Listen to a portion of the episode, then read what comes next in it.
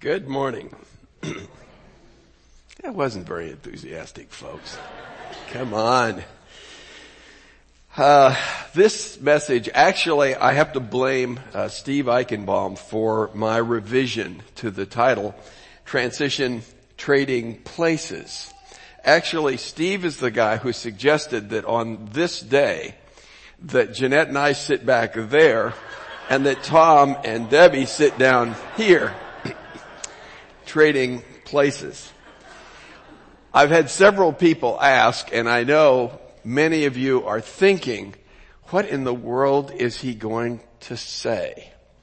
What is this message going to be about? So, have you got my slide there? Next one. Yes! This is over 40 years ago. I don't know if any of you remember when Haddon Robinson did the, the best Christmas pageant ever maybe 45 years ago. But, but one of, the, I, that's the first time I had heard that story by Barbara Robinson. And, and uh, you remember that there's the, the horrible Herdman family that are all delinquents. They burned down somebody's uh, outhouse and, and a few other uh, bad things. And these hoodlums decided to come to Sunday school because they heard that they were snacks. And in the process of all of that, they took over, as it were, the Christmas pageant. And Charlie, the fellow who's telling the story, it's Charlie's mother who has the misfortune of being the director of the pageant. And so there are all kinds of things that happen in that, but here's the line I was thinking about. When uh, Charlie's mother is preparing to go to the pageant, her husband says to her, what should we expect? The answer, does anybody remember? Something different. so I thought that would be the answer to your uh, question that all of you are asking in your minds. What should we expect? I want to say a few things just sort of to bring us up to date in terms of history. So I'm going to walk you through a, a bunch of slides as we do that. So you can, Kevin, you can roll on past that and I'll, I'll basically tell the story. Now this picture is for Bob Murdoch. Where's Bob? Anyway, it is Gig Harbor. This is almost the exact scene from a service station where I worked in the summers looking out of Gig Harbor, Mount Rainier, and just to the right, out of your sight, is the Tacoma Narrows Bridge. That's where I taught school that's where we left in the summer, June of 1967, during the Six Day War, wondering whether it was even worth driving to Dallas because it looked like the Lord was, was on His way. when we uh, arrived in Dallas, we, we knew virtually no one. We had left family, we had left friends, and providentially, Jeanette and I drove down to the seminary just to see what it looked like and the library was closed. And a fellow there named Chuck Haley had come to do some work on his uh, thesis and he was surprised to discover it was closed as well. And, and so we met at the library door and he said, well, why don't you come home and meet my family and have dinner with us? And why don't you go to church with us tomorrow morning? And that was how we came providentially to Believer's Chapel. As you know that, uh, by the way, I, I had to grovel for this next picture. Not that one. that one. That's Ron Adair, Don's brother, did that of, of Dr. Johnson. And, uh, anyway, it was there, not only of course at seminary as a professor, but there that uh, that we came under the ministry of, of Dr. Johnson and others. Go to the next uh, slide, and I want you to just notice this is the S. Lewis Johnson uh, Institute that's on the web. But notice that last bottom line. Through the years, I have listened to the preaching of S. Lewis Johnson far more than any other preacher, Dr. John MacArthur. So it isn't just uh, us who appreciate his ministry. It's many others. Now, go to the next slide. That, I confess, that's when Bill and Marilyn and Jeanette and I went to Alaska. So you can all look and, and, and, uh, wish you were there, but it was a great afternoon. And, uh, as you know, Bill was, was like an older brother to, to me and to us and had a significant impact on, uh, on our lives as he did for you. Uh, go to the next couple of shots. This is Howard and Ann Pryor with Bill and Marilyn. This was a year ago that we had a lunch at our house and brought the old, uh, uh, how would I say it? Former, that's not the right word. Former elders of, of uh, Believers Chapel together. And so this was Howard and Ann. Go to the next one now and you'll see, uh, uh, Harold Mims and Charlie Howard and Gardner Michael and, and all their wives. What a great time that was to reminisce over those days at Believers Chapel and to think about the ministry which the chapel had uh, in our lives, in all of our lives. Now, in the course of, of coming to uh, uh, our uh, inception as as a uh, church, we started meeting in 1976, in December of 1976 uh, with the encouragement and support of the elders at Believers Chapel. And uh, over the course of time, a number of ministries sort of uh, overflowed out of that, and and one of those is uh, Bible.org, uh, and it was one of our elders in particular, Hugh Blevins, who basically said, "We need to capture this and keep it." I don't know why, I don't know what for. That was before the internet existed, and uh, and there it is. Okay, go to the next slide. That's just uh, uh, one shot of, of some of the stuff I've done, and then go ahead and roll on to the next one. I'm saying that as a commercial. Where's old Dave? yeah, all right. Dave's uh, the uh, executive director, and he'll love uh, getting a little commercial for all of you to go and look at those uh, sermons. Now, go to the next slide. Also, it was early on that I met Alex Strauch, uh, who has written the book Biblical Eldership and Biblical Deaconing and so on, through his brother-in-law who was with us at Believers Chapel. And so I became associated with these guys as well in the Biblical Eldership Resources group. And then notice the next one, uh, Brenda Smith. Uh, you remember Brenda and Rick were with us in our earliest days. Brenda is uh, Fred's daughter and uh, the Breakfast with Fred Leadership Institute goes into Christian colleges and talks about Christian business principles and those are uh, some of the interests that I have had. I didn't have a slide for Black Evangelistic Enterprise, although I was involved with them for about 25 years. Prison Fellowship and Indian Evangelical Mission that I, I still uh, support and, and involved with. Now go to the next slide. This is one I really want you to see and to appreciate. For, for 35 years, we have had this, uh, what do you call it, a, a Friday sermon seminar, whatever you want to call it, but we've met for 35 years. And this is the most recent group uh, and, and you can see, by the way, John Marr isn't there. I don't know how he missed that day, but John's picture ought to be there. I just, I just didn't uh, have it. Now go to the next shot and you'll see, uh, Carrie Dula was taking the picture before and Carrie's in that and Sharon was, was with us.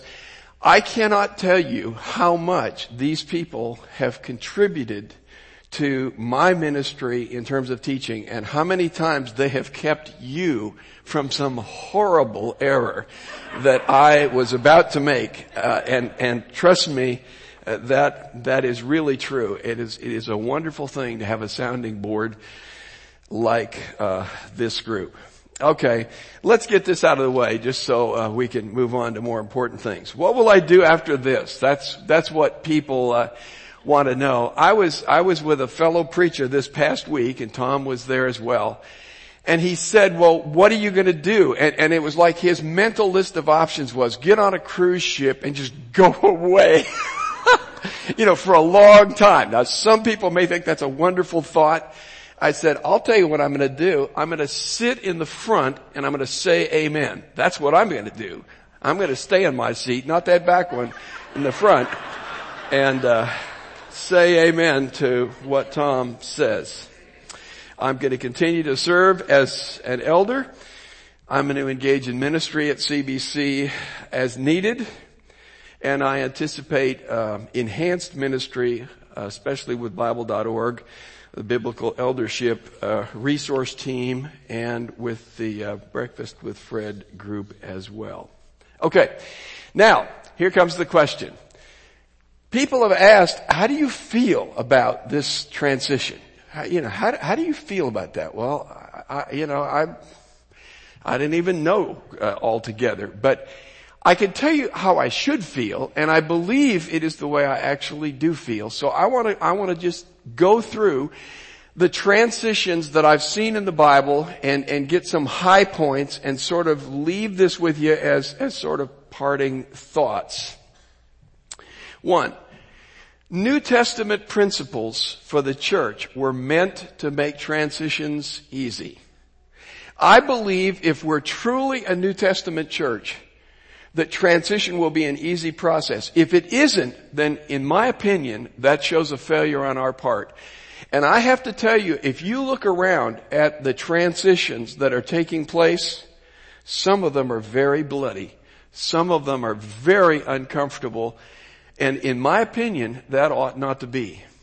What may be even worse in my mind is the fact that many churches are not even thinking about transition. Or should I say, the leaders of many churches are not thinking about trans, uh, transition. And if you bring it up, folks, they may show you the door. People don't want to think about being replaced as strange as that may sound to us. So here are some of the, the, New Testament principles that I think really bear upon the issue as we come to it today. One is, the church is led by a plurality of elders, not one CEO. Many large churches, when they change the person in this place, that guy comes and fires all of the staff and brings in his people. And, and to me, that's a tragedy. That is a tragedy. Churches are to be governed by a plurality of people. And all I'm doing, I'm not even leaving the elders, friends. I'm just trading chairs amongst the elders. That's all it is. And, and so plurality, I think, is a huge factor. Not just plurality in leadership, but plurality in the sense of distributing ministry outward uh, toward and, and within the church. And so church ministry is the work of the body through a diversity of gifts, through a diversity of ministries, and those who are teachers have the job of equipping people for ministry, not hindering people's ministry because it may look competitive. Equipping people to minister more effectively and to help them go as far in that ministry as they can. Then leadership as servanthood and stewardship. When you think about the, the religious leaders of Israel, they had all kinds of problems. All kinds of problems. But one of their fundamental problems was they thought they owned their leadership position. They thought they owned it. And, and Pilate had it right when he perceived that it was out of jealousy that they rejected Jesus. They did not want anyone taking their place. And so you got this whole sense of, of, of possession, of entitlement. This is my place and, and nobody's gonna have it. It doesn't matter where you serve. It doesn't matter what position or post you have. It is a place of service. And the key question is always, how can one best serve Christ and His church.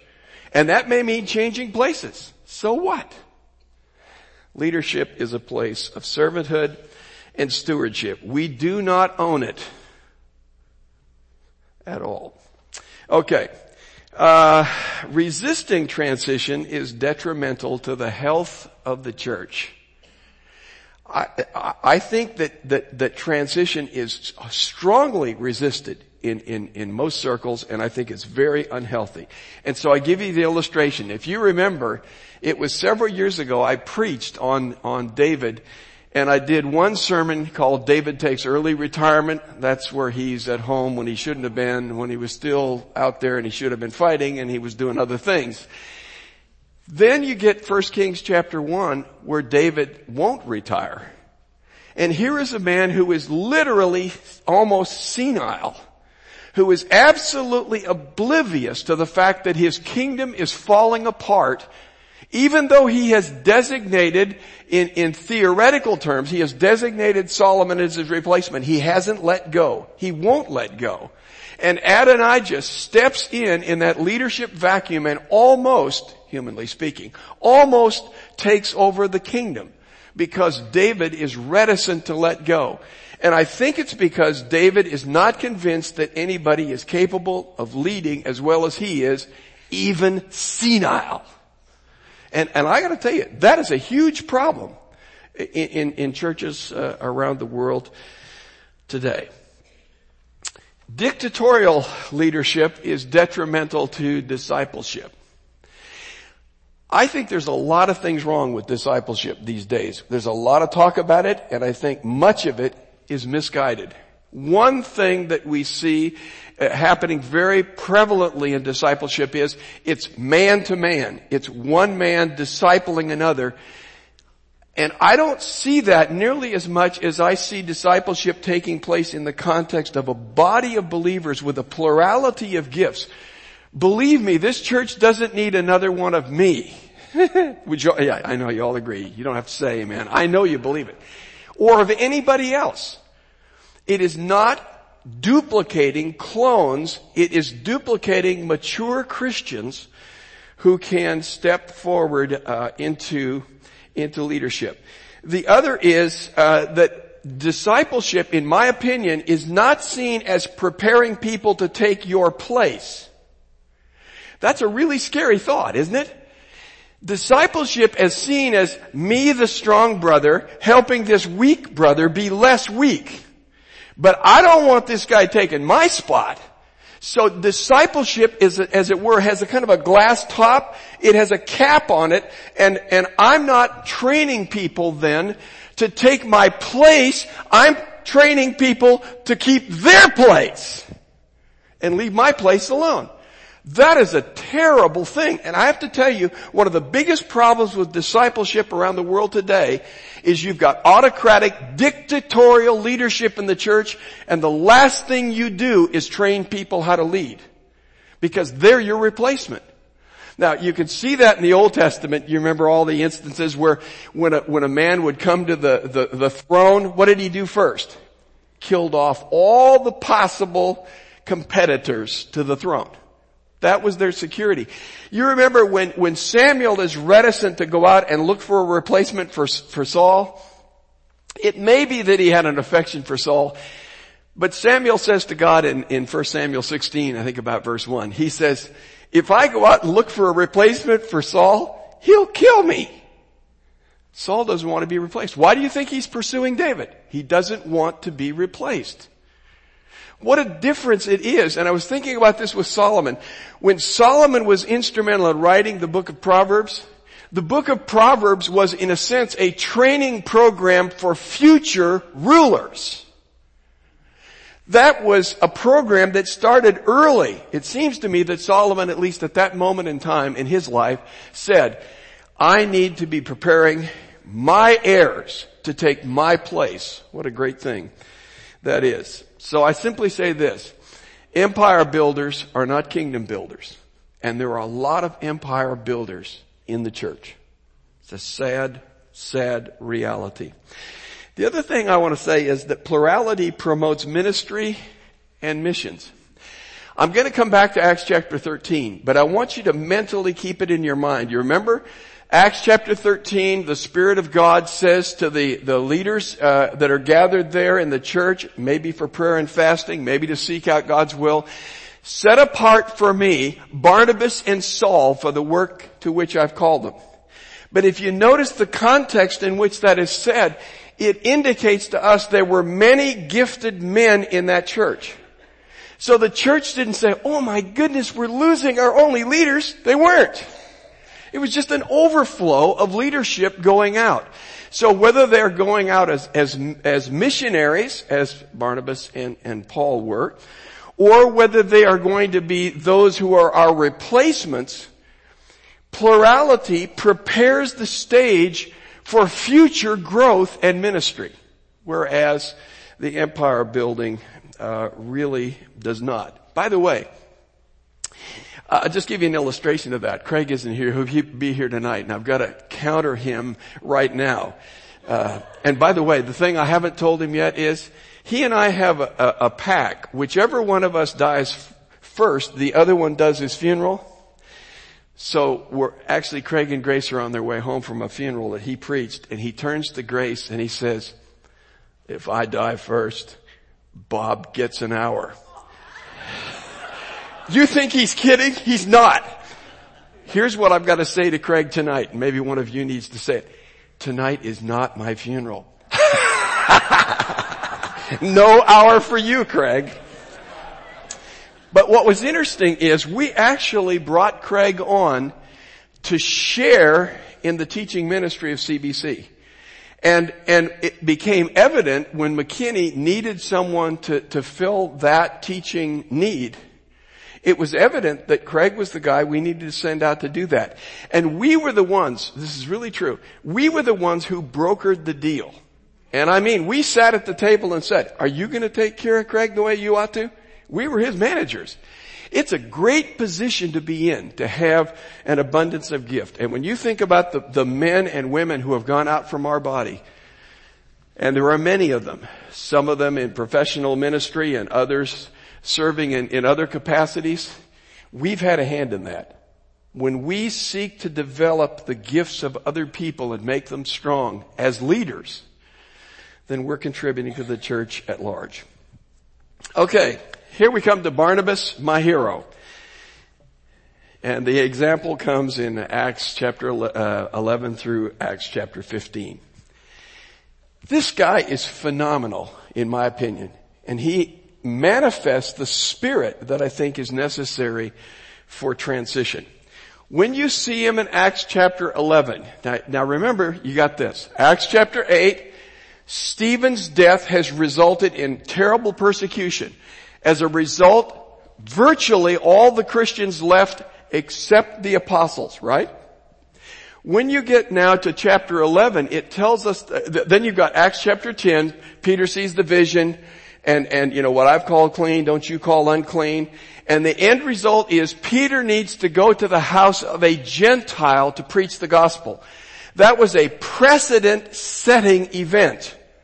And so at the end of it, remember, after he goes, the Jerusalem religious leaders call Peter on the carpet. What's this we hear about you taking the gospel to the Gentiles? And, and Peter then goes and tells this story and says, well, what was I to do? The Holy Spirit came and he was, what was I to do? And so they said, oh, so then, God has chosen to save Gentiles like Jews. Ta-da! Right? Big moment of revelation. And then what does it say next? And so they went out preaching the gospel to no one but Jews alone. That's what the text says. But somebody didn't get the memo. And they went out and they preached to Gentiles and a church is born in Antioch that is a Gentile church. Who do they send? I suspect that as the guys in that leadership group in Jerusalem looked at themselves, I suspect that most every one of them said, not me. But Barnabas was a man who delighted in the work of God in other people's lives. And so it says that not only did they send him, but when he went and he saw what God was doing, he rejoiced in it, right? And then, after some period of time, he realizes these people need a gift different than me. He does not say, oh, I'm getting older and I think I need to slow down a little bit.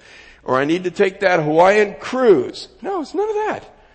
He knows that somehow Paul's gift is best suited to that group and he would deprive them if he did not go and get Paul. And the words that are used for him seeking Paul are the same strong words that are used for Jesus' parents looking for him when he was lost, quote unquote, in the caravan.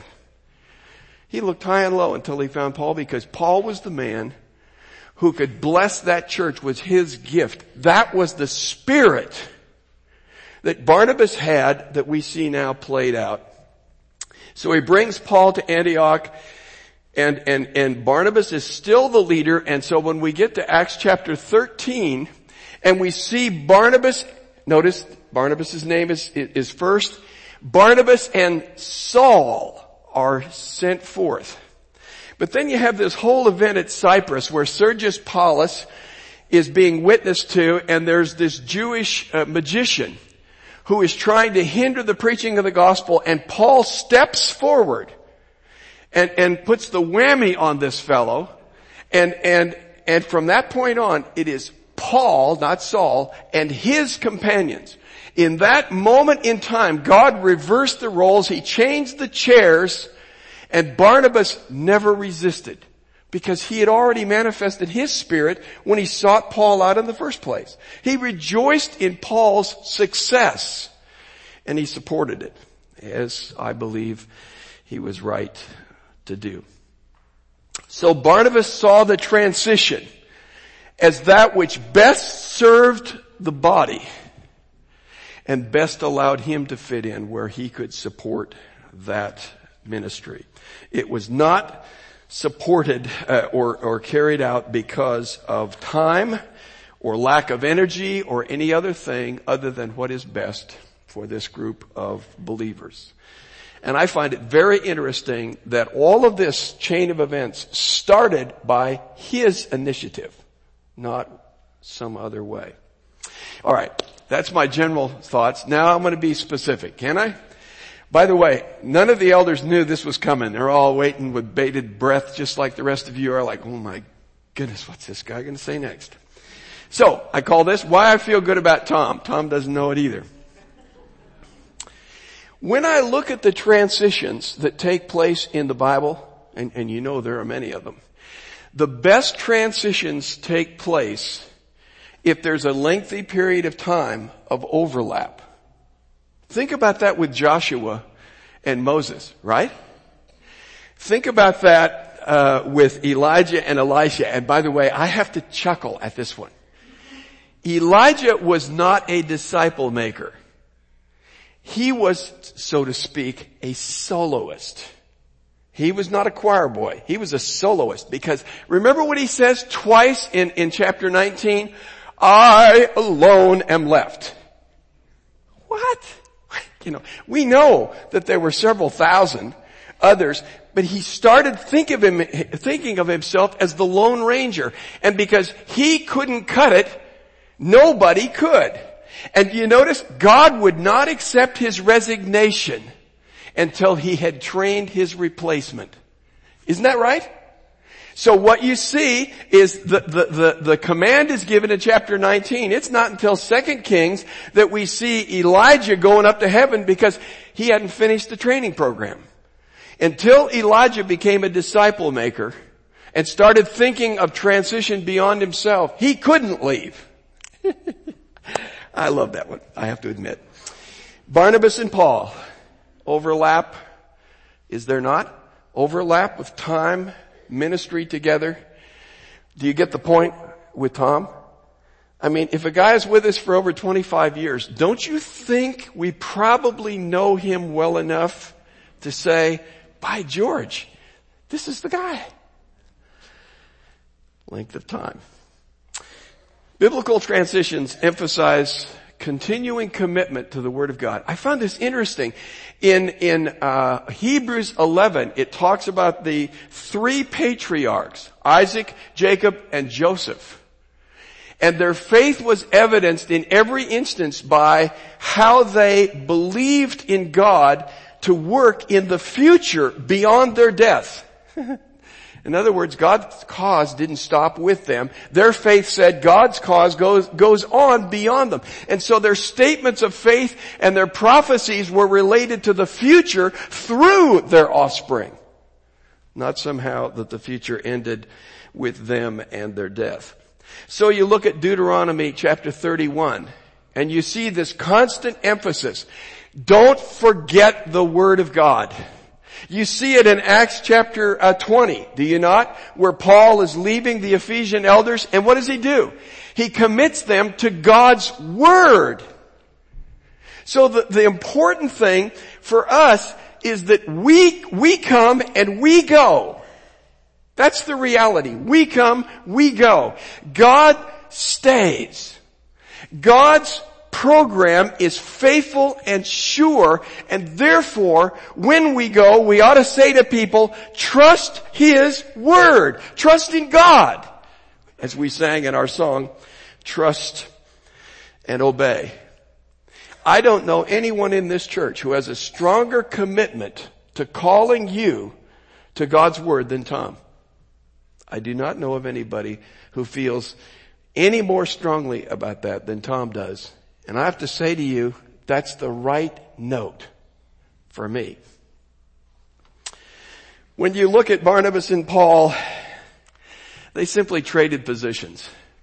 That's what's happening here. I'm not going anywhere, but I'm just trading chairs. It's, it's, it's a different role. But the important thing is when you trade chairs, you still got to be on the same team.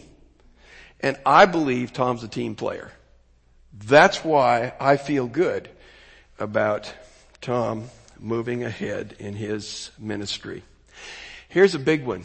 Here's a big one. I don't know if you've thought about this before, but I've thought about it and I think it's true for me and for this church and for Tom.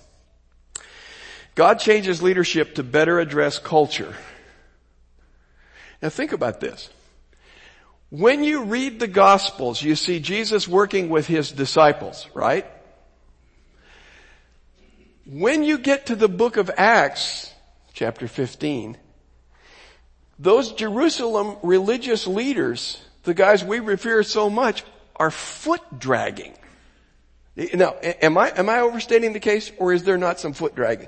Acts chapter 11, they call Peter on the carpet and say, wait a minute, you went and preached to a Gentile. That's foot dragging, folks. Foot dragging with respect to Gentiles. Acts chapter 15, well if the Gentiles are going to come to faith, then they need to get circumcised. They need to keep the law of Moses. So the Jerusalem council deals with that. But my point is this. It took a man like Barnabas to go to that church at Antioch. A man with a heart like Barnabas. And it took a man like Paul to become the apostle to the Gentiles. Yes, Peter needed to set a precedent in Acts chapter 10 and chapter 11, but Peter was never an apostle to the Gentiles. There is something about that whole preparation scene that God had prepared Paul to be an apostle to Gentiles and he had not prepared the other disciples in that same way. And I believe we're dealing with a new culture and I believe quite honestly, I'm not the one that is as suited to deal with that as Tom. So I believe that's a very, very important piece of the uh, equation. So some exhortations to you. One, expect and pray for better times. Now, here's where the founding father syndrome, I'm one of those guys. The founding father syndrome comes in and you know what it says? Nobody can do it as well as we did. That's the founding father syndrome. And so when you move from one generation of leadership to the next, what are the founding fathers tempted to say? Oh no, woe is us. It's all going downhill, right? That's not what the scriptures teach. Look at Moses to Joshua. I mean, good grief, Moses spends 40 years wandering around the desert with these goofy people. What do you see in Joshua? They possess the land. I call Joshua a success. Not some downgrade from Moses. Elijah to Elisha. There again, if you think about Elijah's ministry, it's not nearly as productive as Elisha's, is it? And remember, God promised Elisha a twofold portion of his spirit. Things moved upward, not downward from Elijah to Elisha. And by the way, in all of that, I'm not saying I'm Elijah. I'm not saying Tom is Elisha. I'm just saying transitions can bring change for the better. Not necessarily change for the worse as pessimists would want to believe. David to Solomon. Think about that again. It wasn't David who built the, tap, the temple. It was uh, Solomon. Many, many good things came about because of that transition. Now here's one you're going to giggle about, or if you don't, you should. Expect a different leadership style. Folks, leadership happens in different ways. One of the saddest things for me is to see, especially young women as they're looking at potential husbands, and they see aggressive, assertive, domineering young men as great potential. That scares me. That scares me. That's not the kind of leadership style I see in scripture. And so when you look at these two guys, Ezra, remember when he finds out about the sin, he pulls out his hair and he tears his garment in, in uh, Ezra chapter 9. Nehemiah is in the same situation, folks. He pulls out their hair and he curses them. Now, I, I'm not, I'm not making any statements about Tom and me, although Tom's got more hair to pull out than I do at this point. but it, expect a different leadership style. That's just the way it works, and we ought to look forward to that. Next, don't let personal loyalties lead to disunity. I'm of Paul. I'm of Apollos. Don't do that. Don't do that. It's fine to have love and appreciation for those who serve. Don't let those loyalties lead to division. And I know you all agree with that. Notice this, playing out that same theme. Uh, expect and appreciate a different phase of ministry. When you get to 1 Corinthians chapter 3, Paul is saying, in a sense, we all have a role to play. One of them lays the foundation, others build on the foundation. One sows the seed, another waters the seed, another harvests it. Different phases. And so expect, in a sense, if this is like a, a, a missile being launched, Tom is the second stage of the launch. Expect that there are differences and expect that God is doing that because he is building upon the things that all of the leaders have been doing all these years. Here's one. This is more for me than for you. But I love this text. By the way, it's 1 Corinthians 16, 12. If you were looking in your Bible saying, where in the world is that? I love this text. Look what he says. But concerning Apollos, our brother, I encouraged him greatly. Would you not say that was, I leaned on him? I, I would say that's an apostolic lean. I encouraged him greatly to come to you with the brethren. And it was not at all his desire to come now. But he will come when he has the opportunity. What Paul is saying is, I tried to tell him what to do and he said no. So I guess I'll just let him do what God leads him to do. So this is my commitment to Tom. I'm not telling you what to do. It's not the way it works. God will lead and he doesn't need us meddling in the process. So the final words are those that we see repeated over and over in scripture. Be strong and very courageous. Those are words that would be spoken to Tom uh, if you put them in in, in uh, Joshua's in Joshua's shoes or or others. But there are also words that are spoken to the congregation, and there are also words spoken by the congregation. When you look at that uh, in Ezra chapter ten, they say to Ezra, "You be strong and courageous, and we'll follow you." It is very important. It is vitally important that we all are strong and courageous as to what God is going to do and that we encourage one another and our leaders to trust God and obey. Is that not true? Now, it's just possible that somebody might be here this morning who hasn't yet come to faith in Jesus Christ. And so I, I need to say this. It's really all about Jesus. We've talked too much, as it were, and I have to, I'm going to make a confession. Joe was asking me about today and I said, you know, I'm not worried about this morning. It's tonight that scares me to death. if I could get through that, I'll, I'll be a happy man. It's about Jesus, folks. It is about Him. And you know that. It's about Him. He's the one that we celebrate every week He's the one who took the sinner's place. He's the one who made atonement for sins once for all. He's the one who is faithful and unchanging. And no matter who it is who stands behind this pulpit, if we're not pointing to Him, we're pointing to the wrong person. That's the way it is. Hey, I love you guys. I love these years of serving you and serving with you, and it's not over yet. But I would like to pray because you want to go. Father, we thank you for your goodness and grace in, in, in the way in which you have moved throughout these years of our history as a church. Thank you for all of those people who have been a part of, of what you are doing here. Thank you for my fellow elders and for all of the encouragement and support that they have been and for the ministries that they have done. And I pray now for Tom and ask that your hand might be upon him, that you might bless his ministry and that you might extend and expand the outreach of this church through him and through the elders and through every one of us as we seek to do your will. In Jesus name, amen.